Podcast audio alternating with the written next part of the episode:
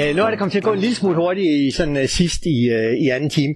Så, så jeg vil lige uh, begynde med igen at sige, hvis I vil læse noget mere om det med også debatten om tusindårsriget, argumenter og en lidt bedre beskrivelse af de forskellige syn, der er, øh, så den her bog, øh, Når Guds rige kommer, tusindårsriget og den nye jord, øh, der er prøvet at, at sådan give en færre beskrivelse af de forskellige syn, og så lidt mere om argumenterne, og også noget mere gennemgang af teksten, end øh, vi lige gjorde nu her. Så hvis nogen af jer har lyst til at arbejde mere med lige præcis det, øh, Johannes åbenbaring øh, 20 og 21, de otte syner der, øh, så kan I finde noget mere i det. Hvis I mere tænker på øh, sådan sammenhængen mellem øh, Gamle Testamente og Nye Testamente, det her med Gog og Magog, i forbindelse med det her, øh, så er der mere i øh, den bog, som øh, Samuel henviste til, slutspillet om Israel. Øh, der, der er meget mere om Israels rolle, hvor hører Israel til i forbindelse øh, med det her. Så der er, for hvis nogen af jer vil grave lidt mere i det, så er der øh, meget øh, stof at læse. Øh, ved hvad, jeg, jeg synes faktisk, vi skal lade os lige bede, også for den sidste time her. Herre Jesus, Tak fordi du er her.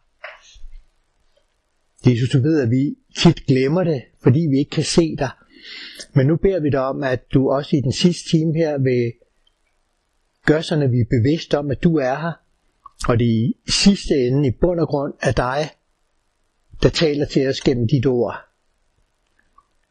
Og så lad os virkelig se nogle af de fantastiske ting, du giver os.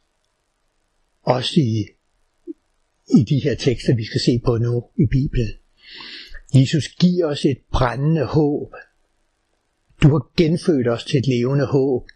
Lad det så virkelig brænde i os, og hjælp med, at den her time må, må være med til det. Lad din hellige ånd, som har ufattelig stor magt, arbejde i hjerterne på os, og lad det hele munde ud i, at du er stor at du kan få ære, Jesus, at du bliver højt ophøjet.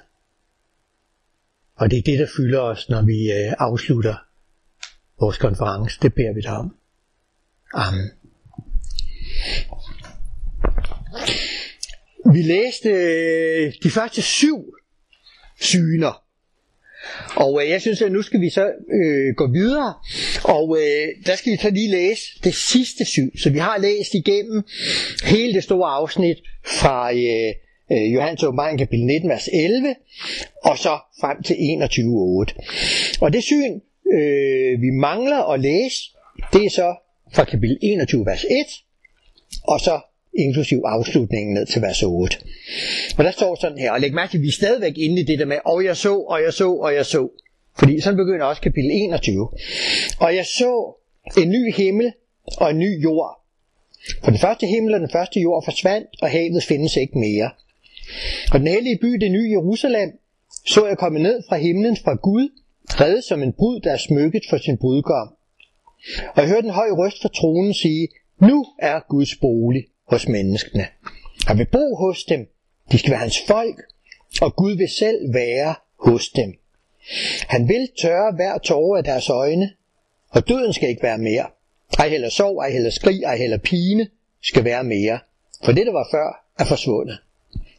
Og han, der sidder på tronen, sagde, Se, jeg gør alting nyt.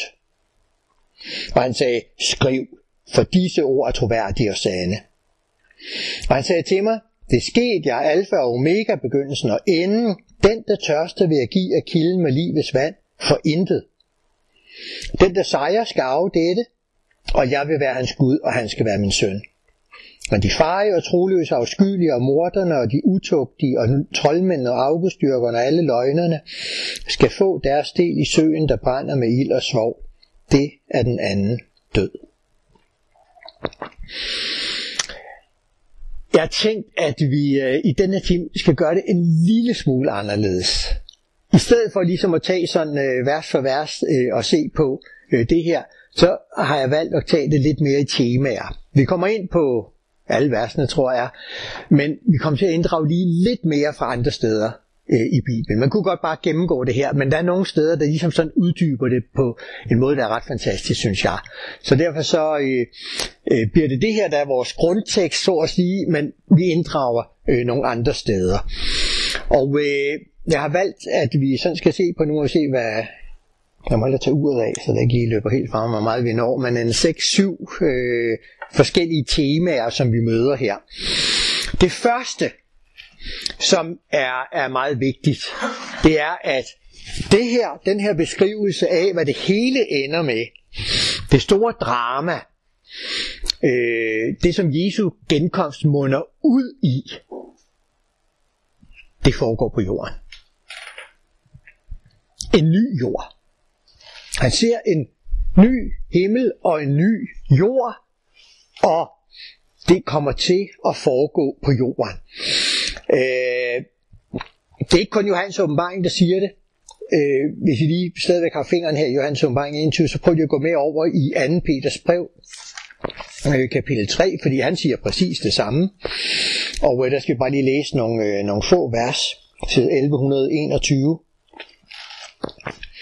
øh, hvor Peter han øh, siger det øh, på den her måde. Kapitel 3, vers 10. Herrens dag vil komme som en tyv, og der vil himlene forgå med et brag, og elementerne vil brænde op, og jorden og alt det menneskeskabte på den vil vise sig som det, der er. Da nu alle disse ting må gå i opløsning, hvor helligt og gudfrygtigt bør I da ikke leve, mens I venter på, ja fremskynder Guds dags komme, da himlene skal gå op i lure og elementerne kommer i brand og smelte. Men efter hans løfte venter vi nye himle og en ny jord, hvor retfærdighed bor.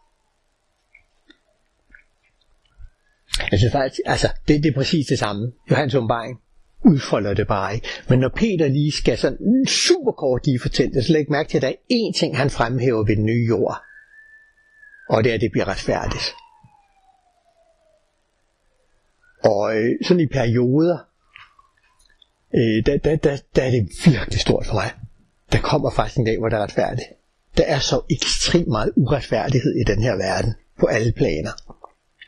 Men der kommer en dag, hvor det hele bliver retfærdigt. Det er altså, det er altså vildt. Og det bliver en dag, hvor det bliver sådan på jorden, sådan som vi lige har læst her i Johannes åbenbaring øh, øh, 1 øh, og 2, ikke også? Øh,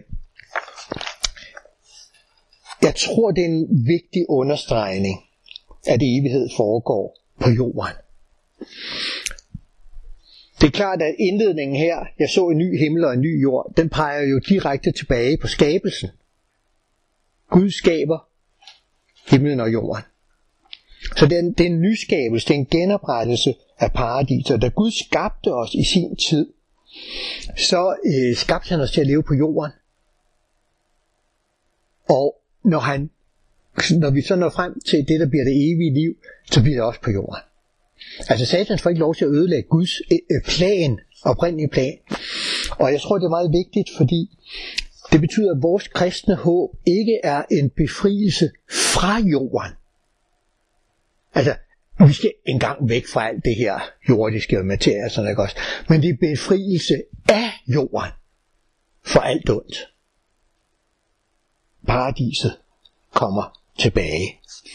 Øh, det får enormt stor betydning for, for alle punkter i vores kristne håb, det her. Hvad er det, der gør hovedforskellen? Ja, det næste tema, og det er jo så det, som Johannes Omang særligt understreger, det er, at Gud kommer og bor hos os på jorden. Øh, vi har det allerede i vers 2, at den hellige by, det nye Jerusalem, så jeg komme ned fra himlen fra Gud, reddet som en brud, der smykke for sin brudgom. Og så står der, og jeg hørte en høj røst fra tronen sige, og der kommer de her tre gentagelser. Nu er Guds bolig hos menneskene. Det er den første. Og så bliver det sagt med lidt andre ord. Han vil bo hos dem. Altså, det har han jo faktisk allerede sagt i linje 1, ikke?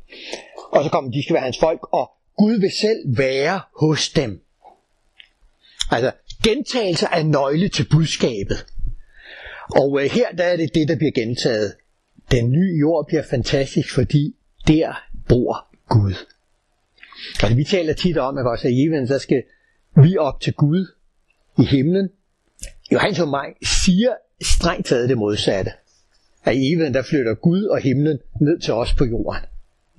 Man kan så sige, at resultatet bliver sådan omtrent det samme, ikke? Men, men, men, men der er alligevel lidt i det, fordi det er den her understregning af, at Gud kommer og bor her. Ligesom han gik rundt i haven med Adam og Eva inden søndefaldet. Gud var hos dem. Øh, det var et af Messias' navne, et af Jesu navne. Immanuel. Gud. Og så med os, hos os, det er faktisk det samme. Det var derfor Jesus han overhovedet kom. Det var for at Gud kan igen bo hos os synligt på samme måde, som, øh, som han var med Adam og Eva øh, i paradiset. Øh, Golgata, det var det modsatte. Da Jesus råber der midt i lidelsen, ikke også? Men Gud, med Gud, hvorfor du forladt mig? Det er fortabelse. Frelse, det er Immanuel. Gud hos os. Jesus betalte prisen for at Gud kan bo hos os. Så der kommer en dag, hvor vi skal se ham ansigt til ansigt. Og det betyder så også, at dem af os, der lider af tvivl, er Gud der virkelig også. Det er slut den dag. Så kan man bare lukke øjnene op.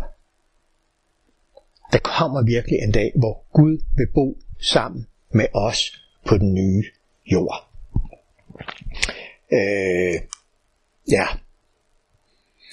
Det tredje punkt, det er, at øh, den nye jord omfatter hele skaberværket.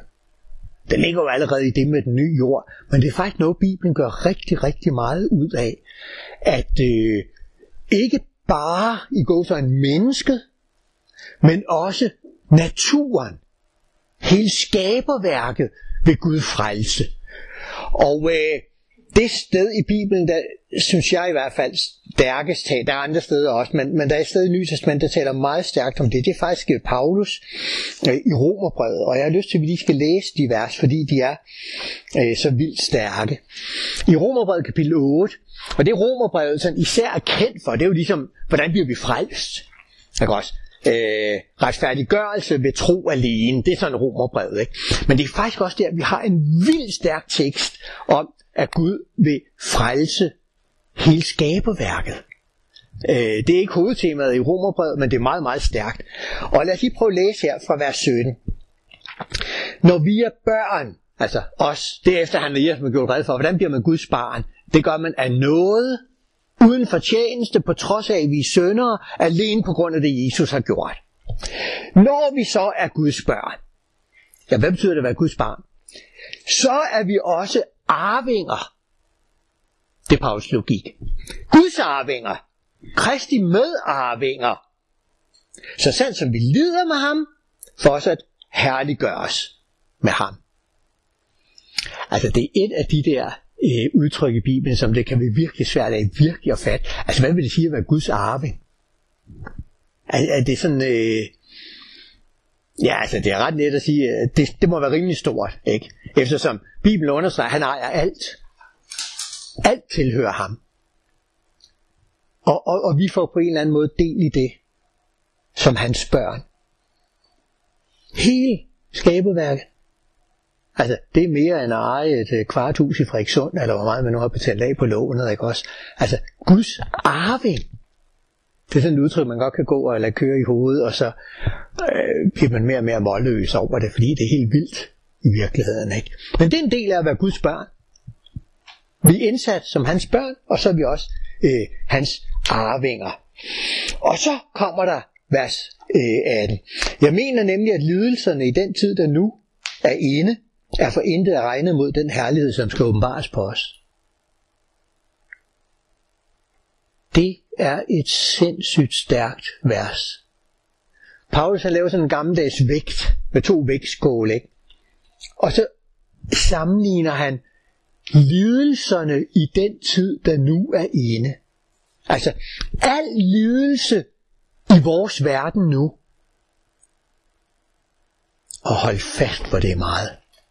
Hvis man tænker på, hvor mange mennesker, der lider. Sygdom, krig, terror, fattigdom, sult. Ja, altså al lidelse, og det ligger han så på den ene vægtskål. Og så over på den anden vægtskål, der ligger han det fantastiske Gud har til os i evigheden. Og så siger han, hvis man laver den sammenligning, jamen, så er herligheden, den er så meget, så al lidelsen i verden faktisk nærmest er for intet regn. Og det er ikke fordi Paulus tager det let med lidelsen i verden, vel? Men det er en måde at sige på, altså drømmer I overhovedet om, hvad det er Gud har til jer? Altså, det, det kommer simpelthen til at overgå alt. At være Guds arving, det er relativt stort.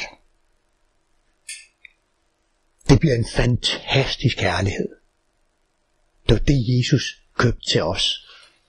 Og så fortsætter han øh, her i vers 19 med at sige, for, nu kom forklaringen, skabningen venter med længsel på, at Guds børn skal åbenbares.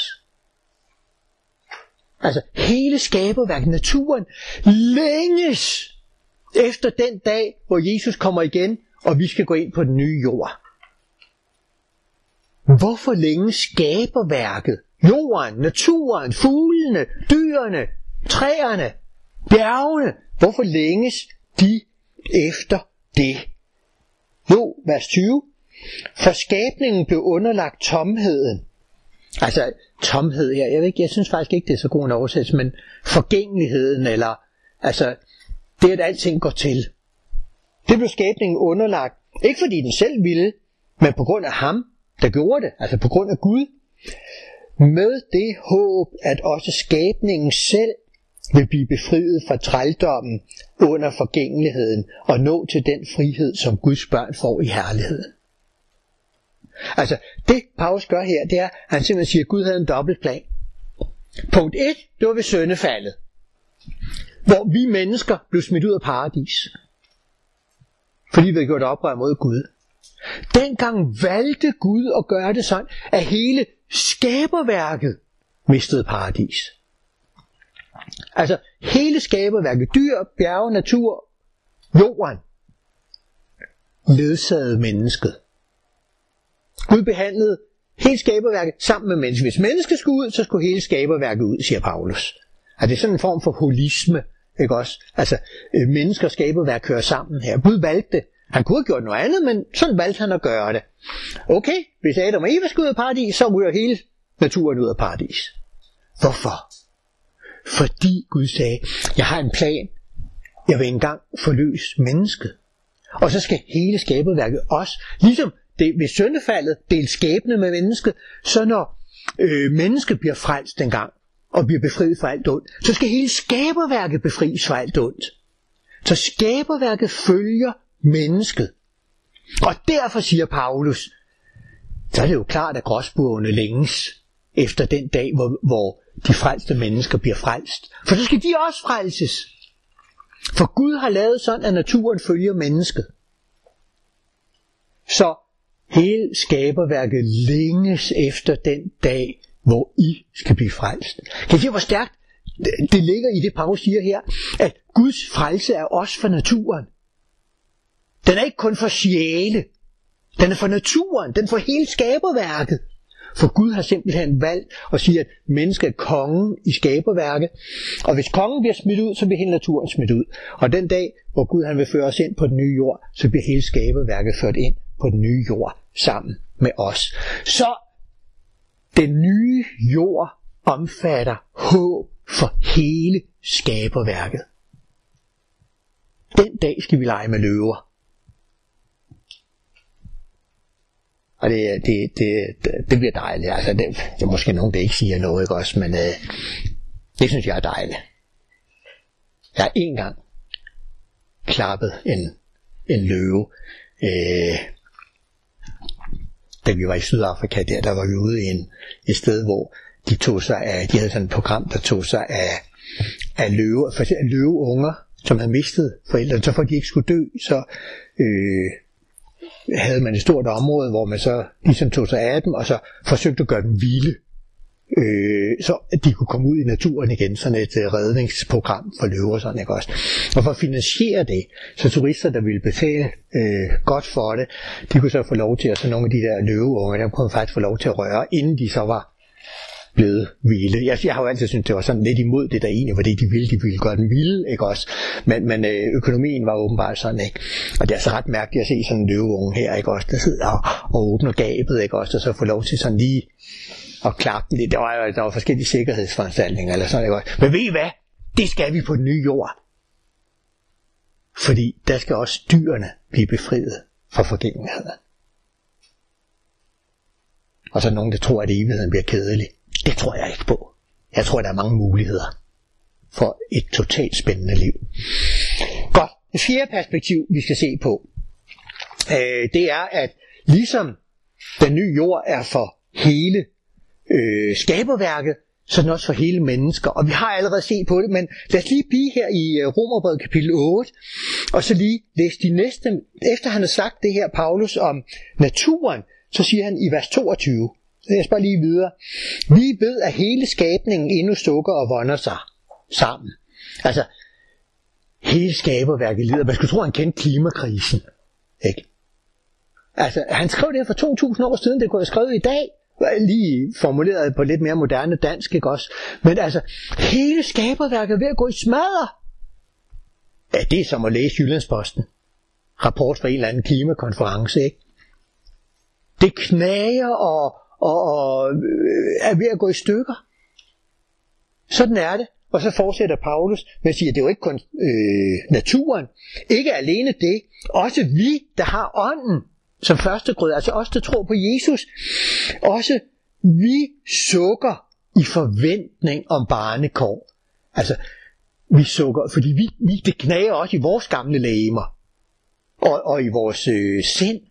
Ikke også? Vi, følgende af søndefaldet, og tvivl, og mørke, og ensomhed, og, og alle de der ting, der kan gøre ondt i menneskelivet, ikke også? Vi sukker os. Og selv de bedste ting i vores menneskeliv øh, er, er stadigvæk præget af, af søndefaldet, ikke også? Vi sukker i forventning om, og så står der, vort lægemes forløsning. Det er et fantastisk udtryk. Den dag, hvor vores lægemer skal blive befriet. Altså igen, evigheden er ikke, at vi bliver befriet fra lægemet, men vores lægemer bliver befriet fra alt. Alle følger syndefaldet. Så det er bare endnu en understregning af det, vi allerede har set mange gange. Det Paulus sagde med triumftoget, ikke også de døde kristne skal opstå med lægemer. Øh, at vi har set det hele vejen igennem, ikke også? Øh, og her det understreger Paulus det. Der kommer en dag. Altså det er et fantastisk budskab til mennesker, der, der er syge. Vort lægemes forløsning. Mennesker, der bliver gamle og, og, og virkelig mærker alderdommen. Ikke også? Ja, der kommer en dag, hvor vores lægemer skal befries. Og så siger Paulus, og det går vi og sukker og længes efter. Og det tror jeg godt nok, der er mange mennesker, der gør. Især måske, når man er ved at blive lidt ældre, ikke også? Ja, jeg tror, der er mange, der sidder og sukker, ikke? Hvornår bliver jeg fri for den smerte? Hvornår kan jeg løbe lidt stærkere? Øh, hvornår kan jeg... Øh, altså ikke? Ja, Bibelen siger det. Og så siger den, der er håb om det. Det kommer, når Jesus kommer igen. På den nye jord. Der er befrielsen for lægemet. Øh, Ja, vi har snakket så meget om, så jeg tror bare lige, at nøjes med at henvise her til Filipperne 3.21, der siger, at når Jesus kommer igen, så skal vi få et læme, et opstandelseslæme, ligesom hams. Ja, ligesom hams. Ligesom hans. Øh, et rigtigt læme, da Jesus mødte disciplene efter opstandelsen, der kunne han spise. Han spiste sammen med dem. Ikke også? Så det, det er ikke sådan et øh, mærkeligt øh, gestaltisk, åndeligt læme i den forstand, vel? Det er et rigtigt læme, der identitet, mellem det gamle og det nye lægeme. Ikke? Altså det er os. Vi opstår ikke som nogen fuldstændig anderledes. Paulus han sammenligner det med, hvis man lægger et frø i jorden, så den plante, der kommer op, altså lægger man et øh, hvedefrø i jorden, så er det altså et hvedeplante, der kommer op. Ikke også? Lægger man kartoffel i jorden, så er det en kartoffelplante, der kommer op. Og den siger han, så bliver det ved de dødes opstandelse. Det er os. Men det bliver nogle fuldstændig nye lægemer. Altså der er også ret stor forskel på sådan en lille hvedekorn, øh, og så planten, der kommer op, ikke også? Øh, det, det, altså, Det bliver virkelig ud af alle skavanker, men det er også jeg ved ikke, om det er rigtigt at sige, at generne er de samme. Det er det nok ikke, fordi det er sikkert også forbedret. Men, men, men, men der er sammenhæng øh, øh mellem os. Øh, ja, det var det fjerde. Og det femte perspektiv, vi møder, lad os gå tilbage til Johannes åbenbaring, det er selvfølgelig, at den nye jord er befriet fra alt ondt. Og nu har vi set understregning af, at hele naturen bliver befriet. Og vi mennesker og vores lægemer bliver befriet. Men det er også forholdene på jorden, altså samfundslivet, eller hvad man skal sige, øh, selve tilværelsen, der bliver fuldstændig ny. Øh, altså det er, jo, det er jo vildt, det åbenbaringen siger her i vers 4 og 5, ikke også? Han vil tørre hver tårer af deres øjne.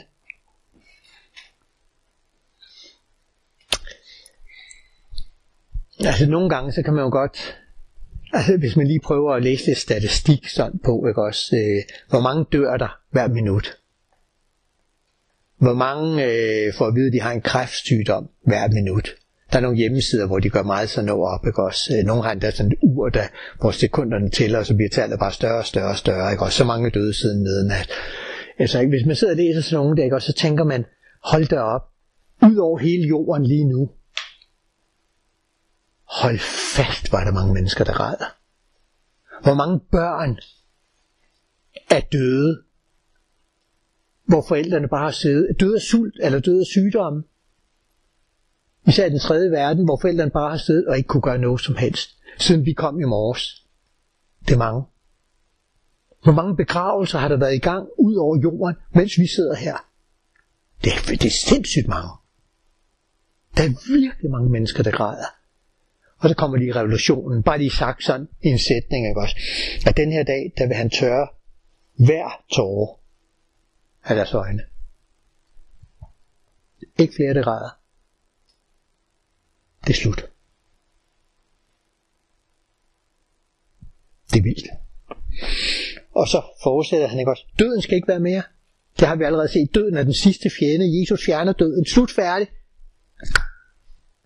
Ikke flere begraver, øh, begravelser. Ej heller sorg. Der er ikke noget mere, som vi skal sørge over. Ingen skrig. De er fortvivlelsens skrig, som kan være, eller som nogle gange bare sidder inde i os, ikke engang kommer ud, ikke også? Det er slut. Ej heller pine, altså smerte. Det er slut med smerte. Der er ikke brug for panodil eller morfin længere og heller ikke for de der øh, psykiske smerter. Det er, det, det er virkelig den totale revolution her. Befrielsen fra alt ondt. Og det er jo her, at øh, det som Samuel lige var inde på, ikke? også hvis I prøver at gå over og se beskrivelsen i kapitel 22, vers 3 øh, af den nye jord, hvor, hvor der kommer det her fantastiske vers, hvor det hele bare er sammenfattet i et eneste udtryk. Der skal ikke mere være nogen forbandelse. Som er sådan lige det helt store drama. Øh, der i de første to kapitler i Bibelen var der velsignelse, og så kommer forbandelsen ind i søndefaldet i kapitel 3. Ikke? Og så er der resten af Bibelen, hvor vi bare hører om forholdene på en forbandet jord. Og så kommer de sidste to kapitler i Bibelen om den nye jord. Og der står bare, nu er forbandelsen væk to kapitlers velsignelse, og så er bare forband, forband, forbandelse, og så slutter Bibelen med to kapitlers frihed for, for forbandelse. Ren velsignelse igen for evigt. Og, det, og så er alt jo ligesom sammenfattet. Alt det, der kom ind i verden ved søndefaldet, det er væk nu.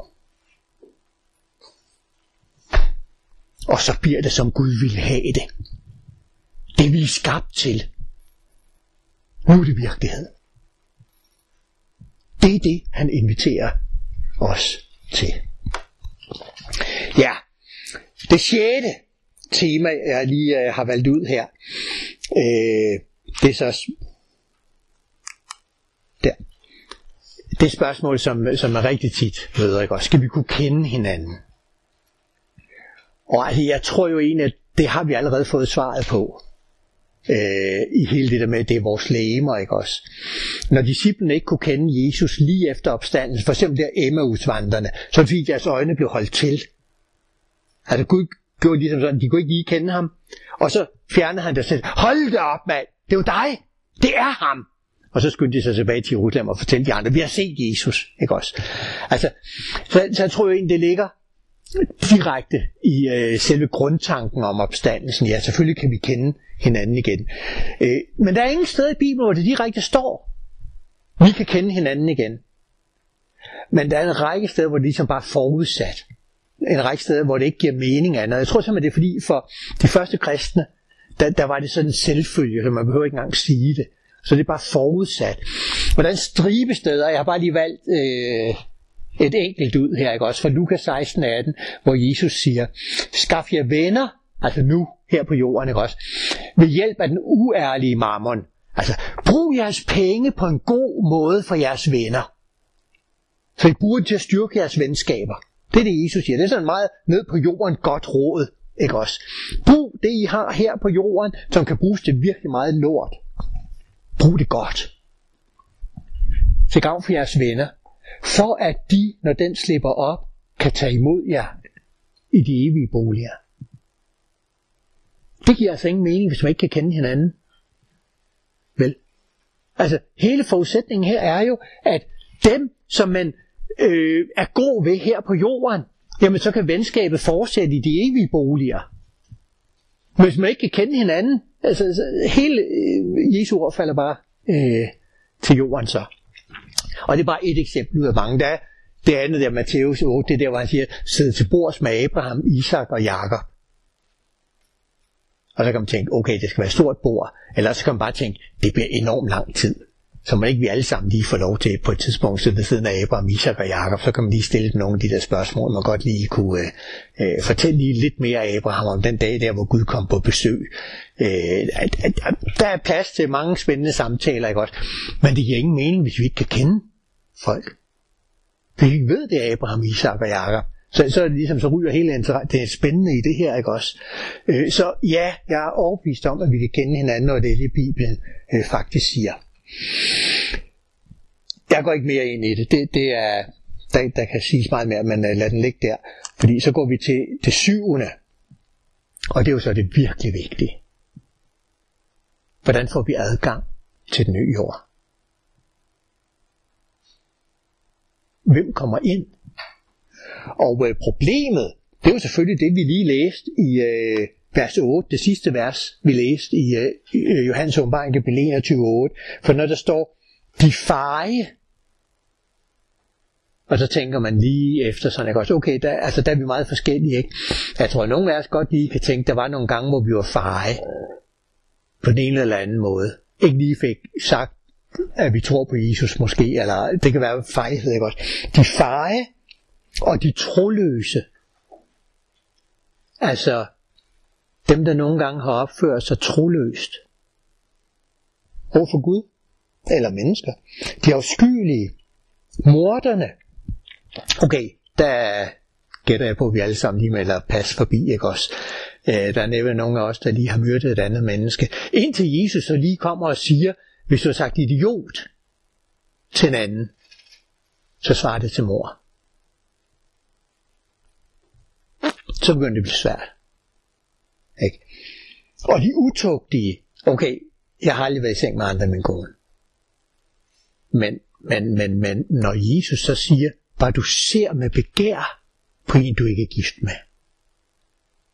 Okay, så kan man heller ikke melde pas der, vel? Og troldmændene og afgudstyrkerne. Og, og, og så kommer nyhedsmænd lige og siger, altså afgudstyrker, jeg dyrker ikke afguder. Jeg er ikke sådan alle der stående derhjemme for en eller anden afgud, hvad det godt. Men når så nyhedsmænd kommer og siger, havesyge, at det der man gerne vil virkelig eje mere, det er afgudstyrkelse så bliver den også svær. Og så står der imod væk, og alle løgnerne. Og hvis man så lige laver sådan det hurtige revy af ens liv, ikke også? så tror jeg ikke, der er ret mange af os, der kan sige i fuld ærlighed, jeg har aldrig nogensinde løjet. Og alle løgnerne, det er ligesom lige understreget lidt her, ikke også, ender i helvede. Hvad hjælper, der kommer en ny jord, hvis ingen af os kan komme ind på den? Prøv at se over i vers 27 i kapitel 21. Intet vandhelligt kommer der ind, og det gør heller ingen, der øver afskyelighed og løgn, men kun de, der står indskrevet i livets bog, Lammes bog. Øj, den eftersætning, den er vild, ikke også? Alle syndere. Jamen, Gud skaber en perfekt verden. Og han vil faktisk at den skal blive ved med at være perfekt. Så der er ikke adgang for syndere. Men der er en mulighed. Livets bog. Altså fuldstændig ligesom der i beskrivelsen af den store dom i kapitel 20, ikke også? Livets bog. Få sit navn i livets bog. Og hvem er det? Nu tager vi bare lige sådan lynhurtigt også. Prøv at gå over og så se i uh, kapitel 22, vers 14, der har vi det i Johannes åbenbarings sådan billedsprog igen. Salige er de, der har vasket deres klæder, så de får ret til livets træ og går gennem portene ind i byen. Og så er vi jo igen, altså det er jo billedsprog igen, ikke også? Det er jo ikke, øh, altså dem der sørger for at rende rundt i ren skjort, øh, selvfølgelig. Øh, vaske deres klæder, det er jo i Johannes åbenbaring billede på at få søndernes forladelse. Få det hele tilgivet. Skyllet rent. Stå i hvide klæder. Det er adgang. Der er ingen, der har mulighed for at komme ind, hvis vi ikke får tilgivet vores sønder. Men hvis vores sønder er tilgivet for Jesus skyld, så er der intet, der kan hindre os i at komme ind. Så er dommen, der er ingen fordømmelse. Værsgo. Der er åbent. Og så slutter Bibelen med en beskrivelse af det mest fantastiske fremtidsbillede, og så siger den, I har alle sammen mulighed. Uanset hvad vi har i vores livsbagage. For Gud står der, og han har givet sin søn for at kunne tilgive os. Han har lavet sin egen søn, at han har gjort det aller, aller største. Hvordan kan vi tvivle på, at han virkelig ønsker at tilgive os, når han har givet sin egen søn? Han ønsker at tilgive og vaske væk alt i vores liv, der ikke er 100%. Og i det øjeblik, vi kommer til ham, og beder om sønderens forladelse, beder om, at Jesus kan vores frelse, så vi vasker fuldstændig ren. Og så er der fri adgang, og intet kan hindre det. Værsgo. Altså, det, det er jo virkelig, det er evangelium. Det er, det er totalt vildt. Det er det bibelske drama, fra skabelse over søndefald, og så til Guds frelseshistorie. Planen om, hvordan han vil genoprette det. Gennem de sidste tider. Jesus kommer, opvækker de døde kristne, det store triumftog, og der kommer han ind i byen, og der tager han lige antikrist, og satan, og døden. Og der kommer den nye jord. For evigt. Og vi får lov til at være med. Fuldstændig lige meget, hvad vi har i vores bagage, når det er tilgivet. Altså, på københavnsk, det er totalt vildt. Og på jysk, det er ret godt. Det er evangeliet.